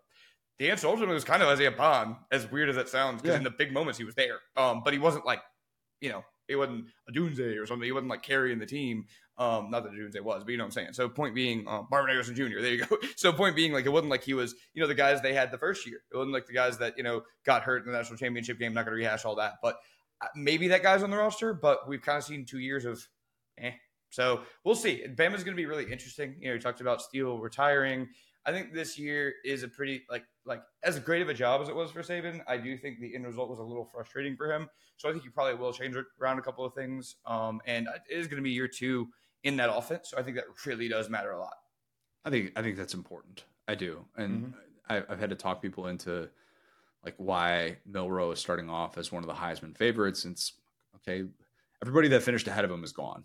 Right. You finished sixth in the Heisman voting. All five guys that finished ahead of him are, are gone. So that's kind of the yep. way that this that this typically works. And understanding that he still was improved down the stretch, despite the fact that obviously the Rose Bowl did not go his way. So Texas at two. Mm-hmm. This is totally contingent on Quinn Ewers being back. Assuming he He's is back. back. No.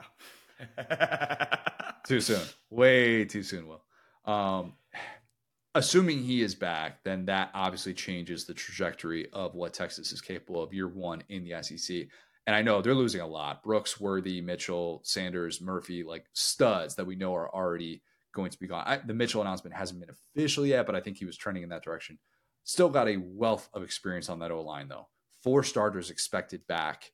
That is huge as we talk about mm-hmm. Texas and being able to get on that, the S E C elite level in the trenches. And they've stacked their third consecutive top five class. That's yeah. that's important. It really is. I trust the development of Texas in ways that I have not in a long, long time. And that's they're sending offensive players to the draft for the first time since uh, since the Bush administration. Good for them.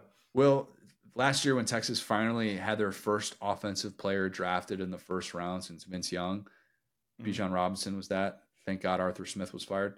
Um, They they now this year might have two offensive players drafted in the first round. They might have Worthy and Mitchell both drafted mm-hmm. in the first round. Not crazy. Would not be crazy. Um, but yeah, this year showed that Texas is returning. Returning. It is an active process. Active process. Mm-hmm. I love that the average scoring margin in Big twelve play was plus seventeen. That's darn good. That's not even including the most impressive thing they did, which was go into Bama and beat the tie by double digits. Nor is it including the fact that going up against the Doak Walker Award and a have-to-have-it Big twelve championship, all they did was hold them to two point six yards per carry. And that was, I don't want to say completely like two thousand fifteen Bama against Leonard Fournette. I didn't wake up and choose violence, Will. I did not. Come on, I was already nice to that team today. You have to do that, bro. Yeah, that was mean. I'm sorry. But just I was rem- already nice to Derrick Henry. Texas, Texas is a reminder. It takes talent. It takes scheme. It takes coaching. They have all three of those things. And this is the first time that I've really felt that Texas can stay at the top of the college football hierarchy. So Texas at two might sound a bit like I'm sipping too much of the Kool-Aid, but coming off the playoff berth with the things that we saw Sark do this season, I don't think that's crazy. Yeah, I think I think two things can be true. So I would put them a little bit lower, but still top ten. I would say that the adjustment of, you know, we always talk about the hunter versus the hunted and how hard that transition is and how many coaches have struggled with that. And I think part of that is, again, you know, losing some talent, but for them, joining the S E C, right? I mean, Texas has been a team, even over the past two years, that kind of the doldrums of the regular season have snuck up on them. You know what I'm saying? You talk about the T C U game last year, uh, twenty twenty-two, you know what I'm saying? So I think that the week to week of not getting these kind of easier Big twelve teams is going to be something I need to see. So I don't know enough, you know, and I think, and to be clear, that's what I'm saying. The other thing is that I do like what they're building. I think that maybe they get punched in the mouth this year. I say punch in the mouth, uh, let's say they finish top fifteen. Okay. Then probably next year, it's like, okay, well, now we know that, you know, if we go into this environment, it's going to be like this. If we know this, I mean, you, you just got to, it, it's just such a big adjustment and they're losing so much. And to your point about you, he's a great quarterback. He's great. I've always loved him. I'm very pro uh, arm sleeve quarterbacks with the tattoos. I think that's super cool. We've seen more and more of those guys. Bryce Underwood's one of those guys. So I'm waiting to get some tatted up quarterbacks. So I, I love him. I like that he's gone from, he's the only guy I've seen go from chonky boy, swole to like, hi, nice to meet you, Missus Whatever. Like he he got, he got that nice to meet you, the parents' hand, the haircut going on. So I don't. I, I think he's a great leader. I just think it's more about the grind of the S E C. Not to sound trite, but I, I, that's that's my. I think they'll be good, just not great.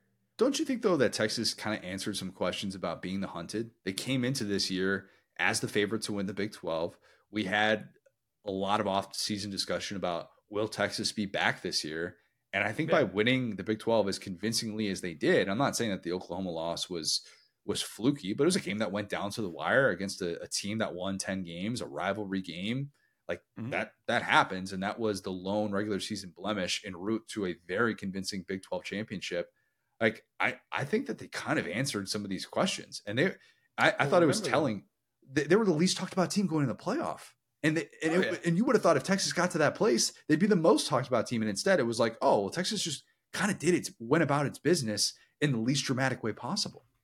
Um, I mean, in a way, right? But they also lost to, uh, or they're not lost to, but they also almost, they struggled really mightily with Houston. You know what I'm saying? So that's a game that if that's even like an Arkansas, maybe they could pull off. You know what I'm saying? So that's my thing. Like I, I've seen them play actually a pretty good amount.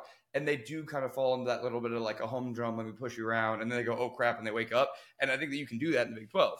But, you know, like I said, the T C U game last year, they probably could have and should have won that game. They just couldn't score more than like ten points. And so point being, like, I, I think I just got to see, like, the week to week to week to week of it where it's not, oh, you can go get healthy for this game. You can go da-da-da. So, and especially with all the teams in the S E C, I think that, how about this? Maybe quality-wise, they won't be that much worse, but wins and losses, I think they will. And it doesn't speak on their where they're going or anything like that. You know, it's big on them this year, obviously. I just think it's going to be a lot harder for them next year. Could be. Def- definitely could be. I, I would also say, like, if if we're if we're doing that, like, hey, they th- this was a game that if they had been against S E C competition, they would have lost. Like, all right, then what about Bama and the, the fourth quarter collapse that they nearly had against Arkansas? Where like no, oh, I got lots of questions play. About Bama. That's what yeah. I'm saying. I, I think you know what I'm saying. Like even like a Georgia, I'm like, well, you guys at least like consistently, consistently, consistently, consistently put teams down. Like I would believe in that more than some of the stuff I've heard you know previously with these other teams. Fair. All right, let's get to Georgia. Georgia's won. Mm-hmm. It's not just the Carson Beck thing. I'll admit it's a big part of it. And um, if Carson Beck was in the N F L, I wouldn't have Georgia at one, but. A lot of these, uh, the draft eligible guys that are coming back, I, I've liked some of these these announcements. I know that they've lost a lot, but getting Stackhouse, Small Munden, Tate Ratledge, getting these guys back. I'm guessing that Lovett and Rara Thomas are both coming back. I don't think we've had an official announcements on those guys yet. And while Kirby isn't a big portal guy, I love the pass catcher additions that he's made. London Humphreys is going to be a big-time contributor after he was one and done at Vandy. Colby Young, experienced six five wideout from Miami, who could also benefit from better quarterback play. He had ten touchdowns in these last two seasons with Miami. Georgia's top four receivers in twenty twenty-four could all be former portal guys. So that's that's interesting. That's kind of a shift in, in philosophy and Kirby, a shift in scouting at least, and being able to say, hey, we're going to go plug and play a little bit at that spot more so. Maybe and they, maybe that's just a twenty twenty-four thing, but it is kind of shaping up that way. Hey, we think you were really good at this Power Five spot, this smaller Power Five school. We're going to bring you on board. You've got Mississippi State, Mizzou, Vandy. Um, Miami is a small Power Five school in the twenty-first century. No, I'm kidding. Uh, but you get what I'm saying. It's like that's kind of a little bit how they've addressed these immediate needs at the receiver position that obviously – Oscar Delp, somebody that got more reps this year. Those reps that he got with Brock Bowers out should be very valuable in twenty twenty-four. The biggest addition, though, for Georgia is Trevor Etienne. Trevor Etienne coming into that backfield is so huge, especially with Edwards and Milton off to the N F L. Etienne being the best back in the S E C, especially with Judkins off to Ohio State, with Schrader off to the N F L.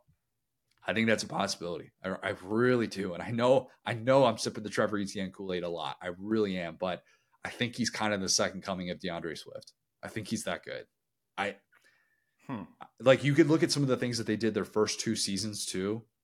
mm-hmm. and, and, and see the efficiency and see the workload. And you're like, man, if he gets what Swift got, and, and Swift, a guy that's dealt with injury issues more, more so probably in his pro career, dealt with them kind of at different points that he would kind of play through during his college career.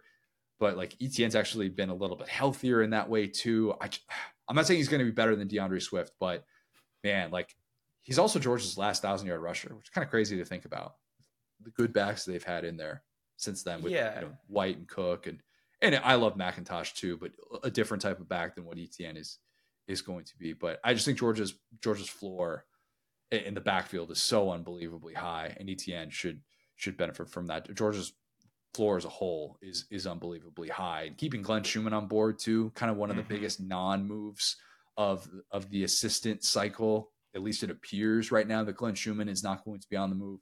Um, very, very important. So yeah, Georgia number one, not necessarily a crazy take to have the Dogs at the top spot going into next season. Yeah, I think so. I would say this. To me, I imagine DeAndre Swift, this is my imagination, I'm not going to Google all this right now, but I, I do imagine Swift being a little bit more like bruising. I know he's not necessarily the, like, you know, he's not Derrick Henry, but I do imagine him having a little bit more of that to his game. I think that Etienne is like a super Saiyan Cook to me. Like, I think that he is like a guy who is a sick receiving threat.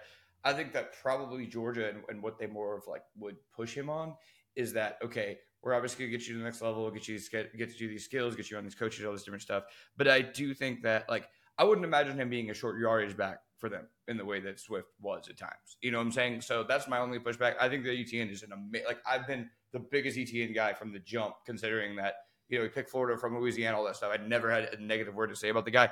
I, I, I think that the way that they will use him is going to be, this is Mike Bobo we're talking about. If they, if they, kind of get innovative with him. Like if Todd Monken had him, it would be devastating. He would be one of the best, most unique, almost uh, Jahmyr Gibbs like vibes to him, because he can kind of do anything. Like he's a guy that, you know, joking about pass blocking, who cares about that? He's a guy that every time he's on the field, you got to account for him, right? And so hopefully Bobo can say, okay, this is a guy, maybe we line him up at receiver a little bit. Maybe we put him some bubble screens going outside.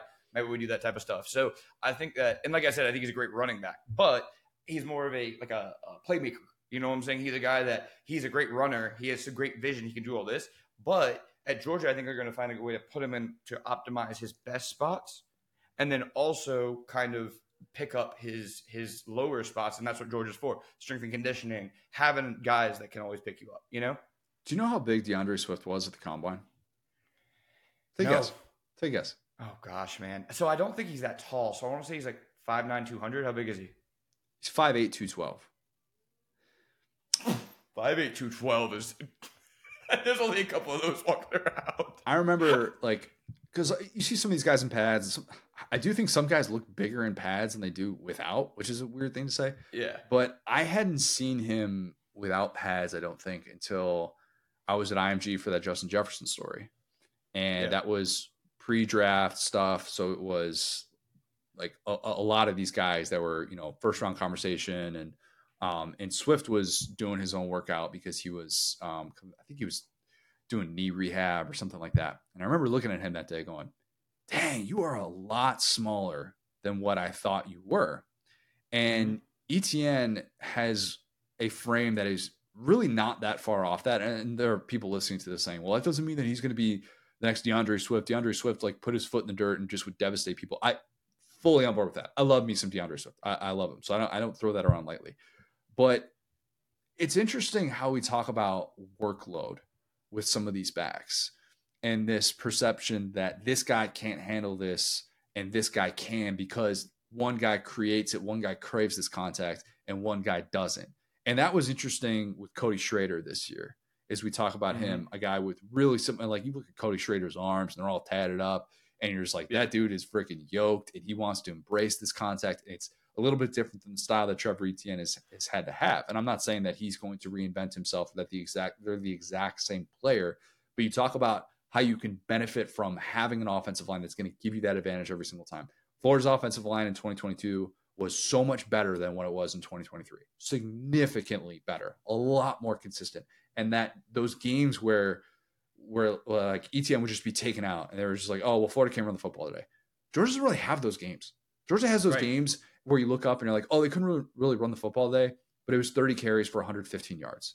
And they yep. still can be effective. And right. on Florida's worst day, it was so much worse, and he would be taken out of the game plan because he couldn't pass protect. And so, like, that's the part right there that I, I yeah, it's projecting. I'm I'm totally yeah. projecting. We're, we're laughing here because it's it's a ridiculous premise to think about and how big of a. Sorry, that, that's why I'm laughing at you. Was just like, oh, yeah, you just got to take Etienne out anyway.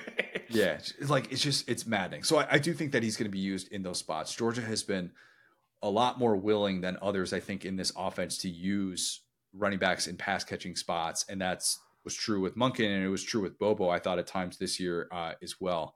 But yeah, it is uh, it is going to be an interesting conversation. Dylan Bell, also a guy that I'm assuming is going to be a, a significant part of this offense this year. But yeah, I guess I'm high on Georgia. Do you, would you have Georgia at number one if you if you were yeah. doing your own rank? Okay.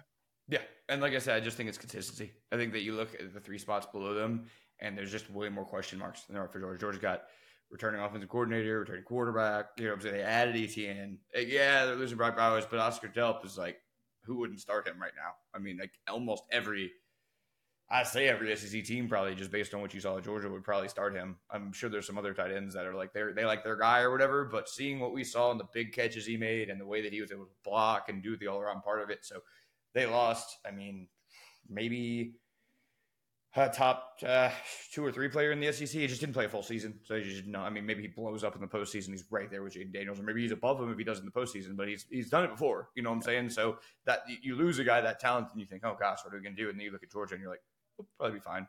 Yeah, you're, you're not going to have so, to like change your, drastically change your offense. Like, and I realize Oscar right. Delp does not bring the things that Brock Bowers does in an entire capacity. Like, he's still not the run blocker well, yeah, that Brock Bowers was born was. on Earth. But he was, he was born on Earth, and he could still be yeah. a highly effective tight end and run a lot of the things that, that you would like to be able to do with, with using those guys, like coming across, running that flat route, like running that route where they're coming across the line, where they have a motion, and they hit them, and it's like just a free seven yards. They do that all the time in Georgia's offense. Like, I think Delp is still very capable of doing that, and we saw him make ridiculous catches as well. So I, I get what you're trying to say. Like, some people might interpret that as saying, like, oh, Oscar Delp is the next Brock Bowers. It's not what we're saying. It's no. just about trying to be able to, to still execute your offense. Right. Exactly. Yes. Yeah. So I'm, I'm right there with Georgia. I think that, you know, this was a growing year for Georgia. Like it or not, you had a first year starter, you had a first year O C, you just lost a guy who is probably now likely going to coach the N F L M V P in Lamar Jackson um, and Todd Monken. So yeah, I mean, I think that, uh, I think that that stuff is, you know, and I think you're right about Shulman. As much as I want to see a Will Muschamp only coach, Schumann, so I can watch Schumann. him. But yeah, every- Schumann. I think that you, no, no, you no. always say Shulman. I always I always find myself, I'm like, is he talking about the announcer? Because the announcer is Shulman, and you and it, but but Schumann. But you're, you're good. We we know who you're talking about. Yeah, Schumann. Yeah, but point being, like like I as much as I would love to see a Will Muschamp coach defense solo, because I feel like I'm sure that like when Kirby and Muschamp talk, they're like, oh, that kid Schumann, you know, what's he doing? I would love to see like their dynamic as a one to one, but I think he's a really smart guy. I think he's that type of like tactician. We saw Dan Lanning bring in, like you said, a couple of guys like that on offense. That's the solid coordinator that Kirby's tree likes. Like, it's not it's not a lot of Lane Kiffins in the Kirby tree. Like, even though Muschamp has a little bit of that in him, he kind of put him like, okay, you can, like, you'll be there with Schumann, though. Schumann, sorry. Um, yeah, so I, I think that it's just built really well. I think that this year was the year to get your licks on Georgia, as funny as that sounds.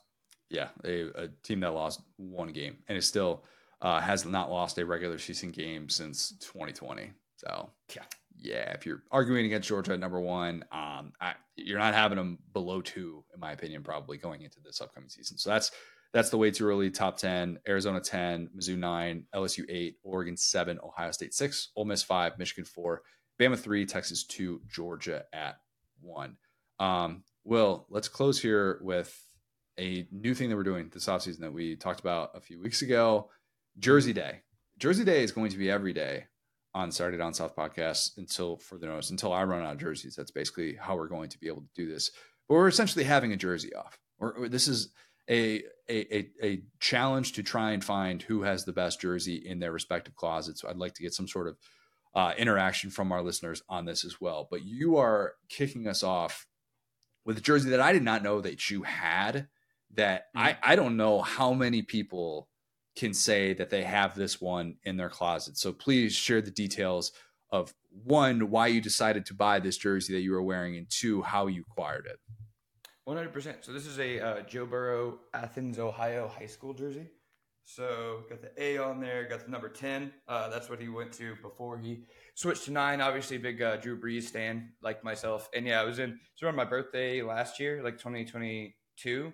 And I was uh, at the Mall of Louisiana, and there's a jersey shop, and there was all kinds of really cool stuff. You guys are in the Mall of Louisiana. There's a really cool game store, and there's a jersey shop. I was living in both of those for a day.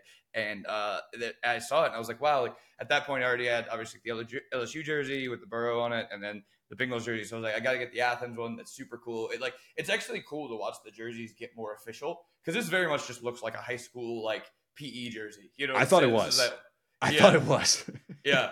This is like a tearaway jersey, because he's, like, kind of old enough to where he was kind of in our generation, where it's like the jerseys that we got were not great, and then they got better as we kind of got older, like our junior, senior years. But like, this is, you know, around that era. So I think it was super cool. Like, start with the Athens, Ohio, and how much that means to him. Then the L S U jersey, obviously the white, and then the Bengals jersey for the Super Bowl. So yeah, I think uh, it's just a, an athlete I love. I think he's a good. He's about the right things, which is cool to say as an athlete. So that's the uh, that's the jersey of the day, man. That's uh, that's pretty impressive when you dip into the high school ranks and and pull out. So, like, the real ones know. The real ones will look mm-hmm. at that and know. And I guess that makes me not a real one, that I didn't know immediately that that was a Joe Burrow high school jersey. Um, I, I'm I'm giving that a a very high grade in my book. I think, you know, you're, we're not going to necessarily critique the the Athens, Ohio, like, color scheme here. That's not what we're here yeah. to do. But the, the story behind it is is definitely good, and and and, is, and should probably be part of this. Should probably be part of this this jersey contest that we are going to be doing. Is It's kind of what has gone into the acquiring of said jersey, or, you know, any sort of uh, emotional, sentimental ties to it. But it's a good way to start. So that's what we're going to do. We're going to trade off wearing jerseys every episode until I run out of jerseys in my closet. And basically I'm able to justify saying, hey, I still wear these all the time. I shouldn't be getting rid of these. That's this could allow you two or three years that you could tell Lauren, look, I wore all these jerseys back to back to back to back. I just never know if I'm going to do that again. She's going to say, when was the last time you wore this Montreal Canadiens jersey? And I'm going to say, by the way, upcoming, little teaser for the people. Um, and I'm going to say, well, I wore it this year. So you can't get rid of something that you wore this year unless you yep. damage it. So that's that's how we're going to do this. Yeah, I, I have already burned my uh, Berlin hockey jersey. So because you guys already saw that. So you're going to cook me in hockey. So I got to really catch up other places. I'm not going to cook you in hockey. That's all.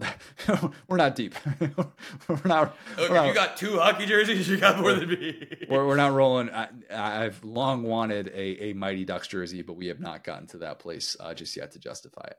Um, okay, plan for later this week. I'm going to do like a in case you or I missed it, with all sorts of personnel moves that have happened in the S E C that I maybe haven't been able to dig into quite yet.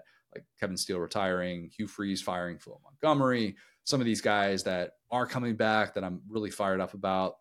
Brew McCoy, very excited about that. Um, but I think that'll be the plan for for later in the week. So we'll we'll hit on a lot of these things that we haven't necessarily had the time to be able to talk about um, in these these postseason pods that we've done. If you have not, leave us a five-star review. Subscribe to our YouTube channel where you can watch every episode of the Saturday Down South podcast, which is presented by Texas Pete. Follow us on the app formerly known as Twitter, at the S D S pod, at Sat Down South, at C Joe Guerra, at Go So Hard. Thanks, guys. Talk soon.